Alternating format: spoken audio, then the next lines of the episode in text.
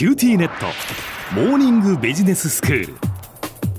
今日の講師は九州大学ビジネススクールで組織行動とリーダーシップ論がご専門の松永正樹先生です。よろしくお願いします。よろしくお願いいたします。先生今日はどんなお話でしょうか？はい。多様性を生かすには様々な考えや経験を持つメンバーの間で共通基盤となるアイデンティティが不可欠。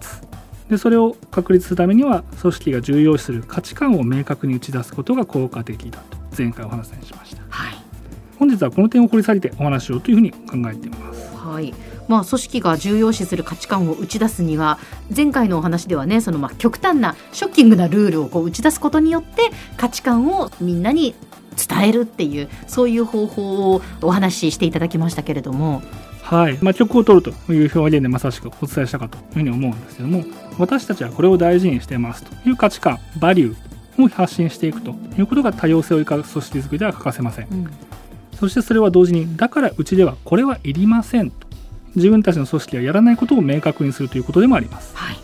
論理性を重視するがゆえに見た目の印象による影響を受けやすいパワーポイントを用いたプレゼンテーション。これを会議で禁じるアマゾンであったり。うん。あるいは環境保護を重視する。がゆえに最大の書き入れ時である年末のセール時期に売れ筋商品についてこれ買わないでくださいとわざわざ自分たちから訴えるような広告を出すパタゴニア。はいこうした企業はまさに曲を取っておりそこに共感したい人たちが集まっています。そのためその一点ではあの全員一致団結をするんですけどもええ。逆にそこさえ一致していればどんな人でも集まりやすくなるということになるので知識やスキル考え方については非常にバラバラ多様性があることになるんですよね。うん。そのバラバラではあるんだけれども、うん。一番大事な価値観では一致をしているので会社として力が出しやすくな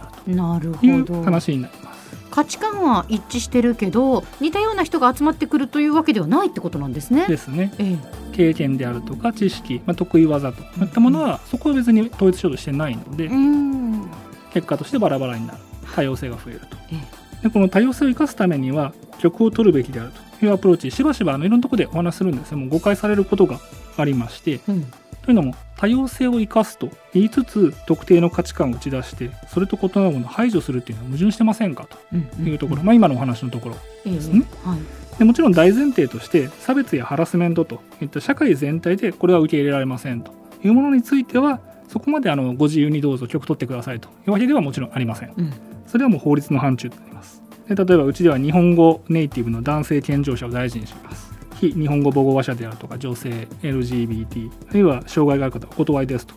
でもし雇ったとしても会議の場ではしっかりわきまえてもらえないと困りますとかという価値観を打ち出した一方で多様性大事にしますと。これはもう矛盾しています。そうですね。はい、そういう話ではないですね。そもそもに今の日本だと違法ですし、ええ。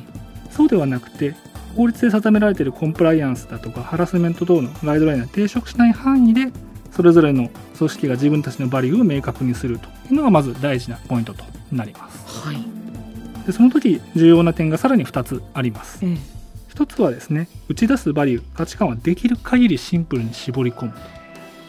ここだけは外せないという価値観が明確であればあるほど、組織の求心力というのは高まります。うん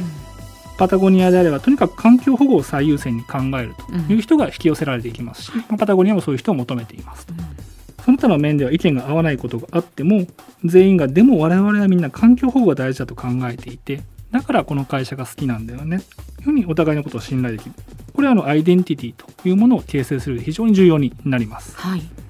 逆にあれもこれもと八方美人的になればなるほどアイデンティティのよりどころとしての価値観の力が失われていきます。うん僕の見る限り日本企業の多くはここが苦手です。うん一つの軸を打ち出して他を捨てる勇気を持てないことが多い。ええ。結果、まあ、企業のホームページなんか見るとですねどこも大体同じような綺麗なビルと青空が映っていてお客さんのために尽くしますみたいなのがもう、まあ、いいことなんですけれどもええ。特徴というのはなかなか見えづらいと。はい。で自組織の価値観を打ち出すのは第二のポイントは透明性と。打ち出した価値観が本当に組織の中に根付いていて一人一人の社員の行動にまで落とし込まれているかという点になります。えええ当然ですけどもどんなに素晴らしい価値観を打ち出したとしてもそれが実態を伴ってなければ社員にとってのよりどころにはなるはずもありません。えうん。地道に一つ一つステップ踏んでですね組織づくりを進めていく。トップ以下経営陣の人たちがまあ時間とエネルギーしっかり投資をして自分たちが本当に大事にしたいものは何なのかというのをまあ頑張って言語化しないといけない。うん。で初めのうちはですね先ほど述べたような八方美人的な当たり障りのないメッセージしか思い当たらないとあのいろんなところでお手伝いもするんですけども大体最初はやっぱそういうふうなものになります、ただそこで諦めずにですねこれとこれだとどっちが大事ですか？何でですか？というのを辛抱強く掘っていくと。自分たちの歴史だとか創業の理念とかその会社ならではのエピソードなど掘り下げていくと必ず自社独自の価値観というのが見出せるようになります。でこういったお話を講演などでするとですねそうやって自分たちの価値観、まあ、言ってみれば本音をさらけ出してそれで誰も共感してくれなかったらどうしましょうというようなことをあの言われたりします。そうですよねなんかやっぱり強い価値観をこう発信するというのはマスには届かないのではないかっていう心配はありますよね。まあ、出てきますよね。えただですねこれあの人の多様性というものを若干過小評価した姿勢なんじゃないかなと個人的には考えています。え、うんうんというのはあの人という動物は非常に多様な存在でして、うん実は様々な考え方を持ってますし、で同じ人であっても人生のフェーズによって大事にしたい価値観ってやっぱ変わってきます。ええ。だから曲を取って振り切った価値観を打ち出してもそれに共感してくる人は必ず現れます。でもちろんはっきりした姿勢を打ち出せばそこに共感する人と同じかもしかしたらそれ以上に反発する人も出てくるでしょう。ん。うしかしそもそも自社の歴史や創業の理念を掘り下げて見出した価値観に対して私は共感できませんと。いうような人を採用できなかったあるいはそういう人を取引できなかったとしてそれが本当に問題なのかというのはちょっと考えてもいいような気がします。はい。それよりもここだけは譲れないとクリアな価値観に共感した人たちが集まってそれぞれの個性を発揮しながら活躍する組織を目指す方が個人的には素敵なんじゃないかなと感じますし、まあ、ただ研究などを見るにつれてもですねその方がやっぱ組織の力が出ますので、うん。業績なんかもついてくると言えるんではないかと思います。では先生今日のまとめをお願いします。はい。多様性を生かすことと組織として明確な価値観を打ち出すことは矛盾するものではありません。むしろここだけは譲れないというポイントを絞り込むことによって社員はその価値観に対する共感を共通項として多様な個性を生かすことができるようになります。明確な価値観は一朝一夕に生み出されるものではなく経営陣が覚悟と勇気を持って言語化し発信をしていく必要があります。今日の講師は九州大学ビジネススクールで組織行動とリーダーシップ論がご専門の松永正樹先生でした。どうもありがとうございました。ありがとうございました